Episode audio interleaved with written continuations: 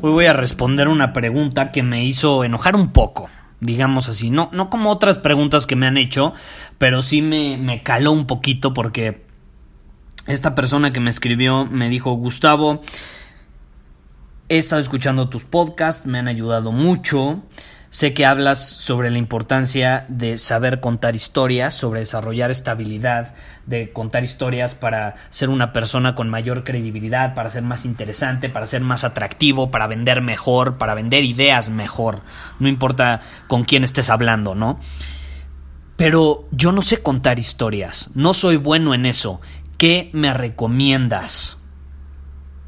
Y caray, ¿cuántos de nosotros no nos hemos sentido así alguna vez, ¿no? Que vemos a personas que recomiendan hacer algo, que vemos cómo personas hacen ciertas cosas y decimos, pero es que yo no soy bueno en eso, yo no sé cómo hacer eso, yo no he aprendido sobre eso.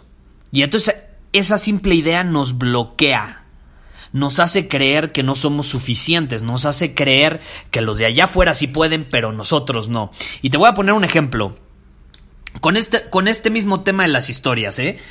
Cuando yo empecé, era malísimo contando historias. Malísimo, pésimo. O sea, cuando empecé, según yo, a contar historias conscientemente, porque la realidad es que todos hemos contado historias desde que somos niños, pero desde que yo lo empecé a hacer conscientemente con el propósito de desarrollar estabilidad, era malísimo. De hecho, yo al principio creía que un hecho era una historia. Por ejemplo, yo decía, no, pues voy a contar historias en mis conversaciones y cuando estaba platicando con alguien y me preguntaba, no, pues ¿qué hiciste ayer? Y entonces yo decía, perfecto, esta pregunta abre la puerta para que le cuente una historia. ¿Y sabes qué, qué historia según yo le contaba? Le decía, no, pues ayer fui a tomar un café y estuve trabajando de forma súper productiva. Estuvo divertido. Esa era mi historia. Eso no es una historia, ¿estás de acuerdo? Eso es un hecho, es algo que sucedió, es un hecho. Un hecho, adivina qué, no es una historia. Una historia tiene otros elementos que la convierten en una y la separan de un hecho. Entonces yo, poco después, que me di cuenta que según yo contaba historias, y claro que no, alguien me lo hizo entender, pues me di cuenta que si realmente quería ser bueno en algo, tenía que estudiarlo, Y yo para ese punto no había eh, estudiado sobre storytelling, simplemente quería contar mejores historias, pero no me había tomado la molestia de estudiar cómo hacerlo. Por ejemplo, si tú quieres ser feliz, ¿qué tienes que hacer? Hacer un estudio sobre qué? Pues sobre la felicidad. Si quieres ser bueno en algo, tienes que estudiarlo. Y es el problema, por ejemplo, en las relaciones, supongamos. Los que tienen una relación tóxica con un amigo, con su pareja, con su familia. Me da risa porque ¿qué estudian la mayoría de ellos? Relaciones tóxicas, ¿no? Estudian no sé, leen libros de personas que necesitan reparar sus relaciones, van a cursos de personas intentando solucionar relaciones tóxicas, ven películas de personas con relaciones tóxicas, etcétera, etcétera. Ahora yo te pregunto, ¿qué pasaría si en lugar de eso mejor estudiaran a las personas que tienen las mejores relaciones?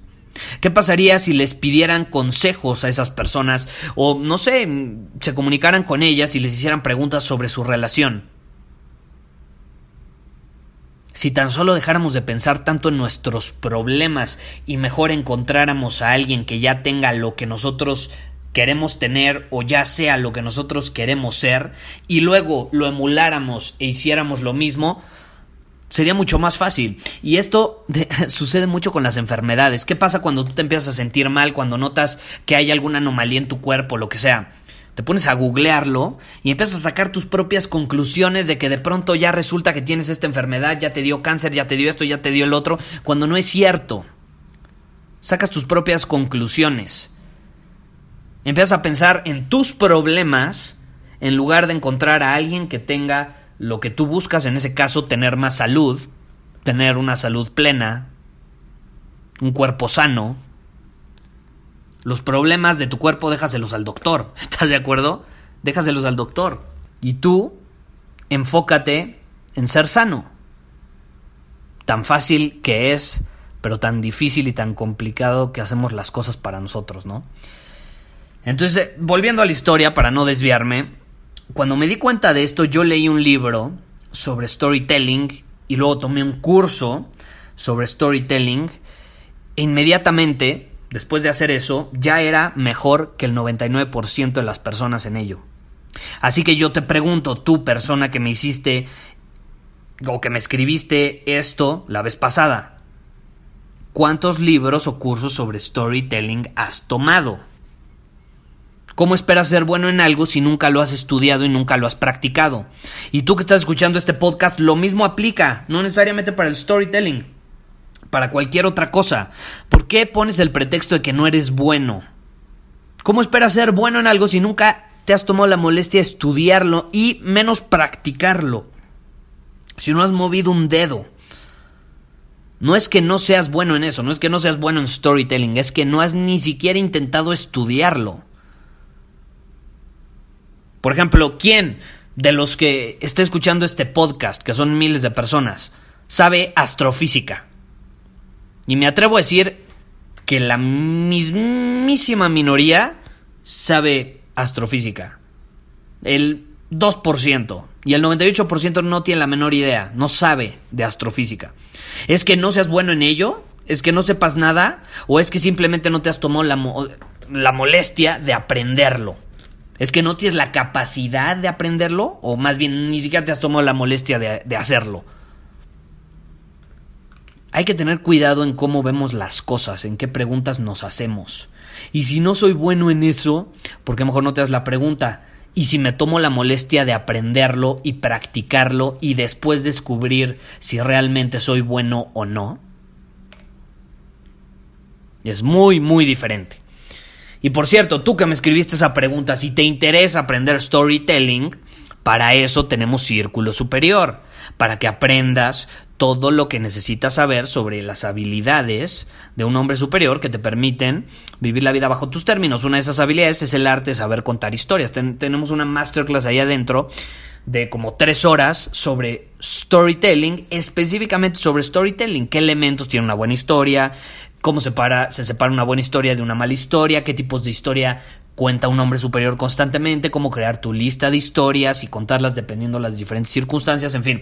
Te recomiendo que vayas a círculosuperior.com y ahí obtienes todos los detalles sobre nuestra tribu de hombres donde tenemos masterclasses mensuales como esta de storytelling que te acabo de comentar. Entonces no lo olvides. No caigas en este error de tu cabeza que te hace creer que eres inferior, que no eres tan bueno haciendo algo, aprendiendo algo, cuando ni siquiera te has tomado la molestia de centrarte en ello, de centrarte en ello. No porque hayas googleado storytelling, ya vas a ser bueno en eso. No esperes ser bueno en algo nada más con buscarlo en internet. Tienes que aprenderlo y más importante aún, practicarlo. Muchísimas gracias por haber escuchado este episodio del podcast. Y si fue de tu agrado, entonces te va a encantar mi newsletter VIP llamado Domina tu Camino.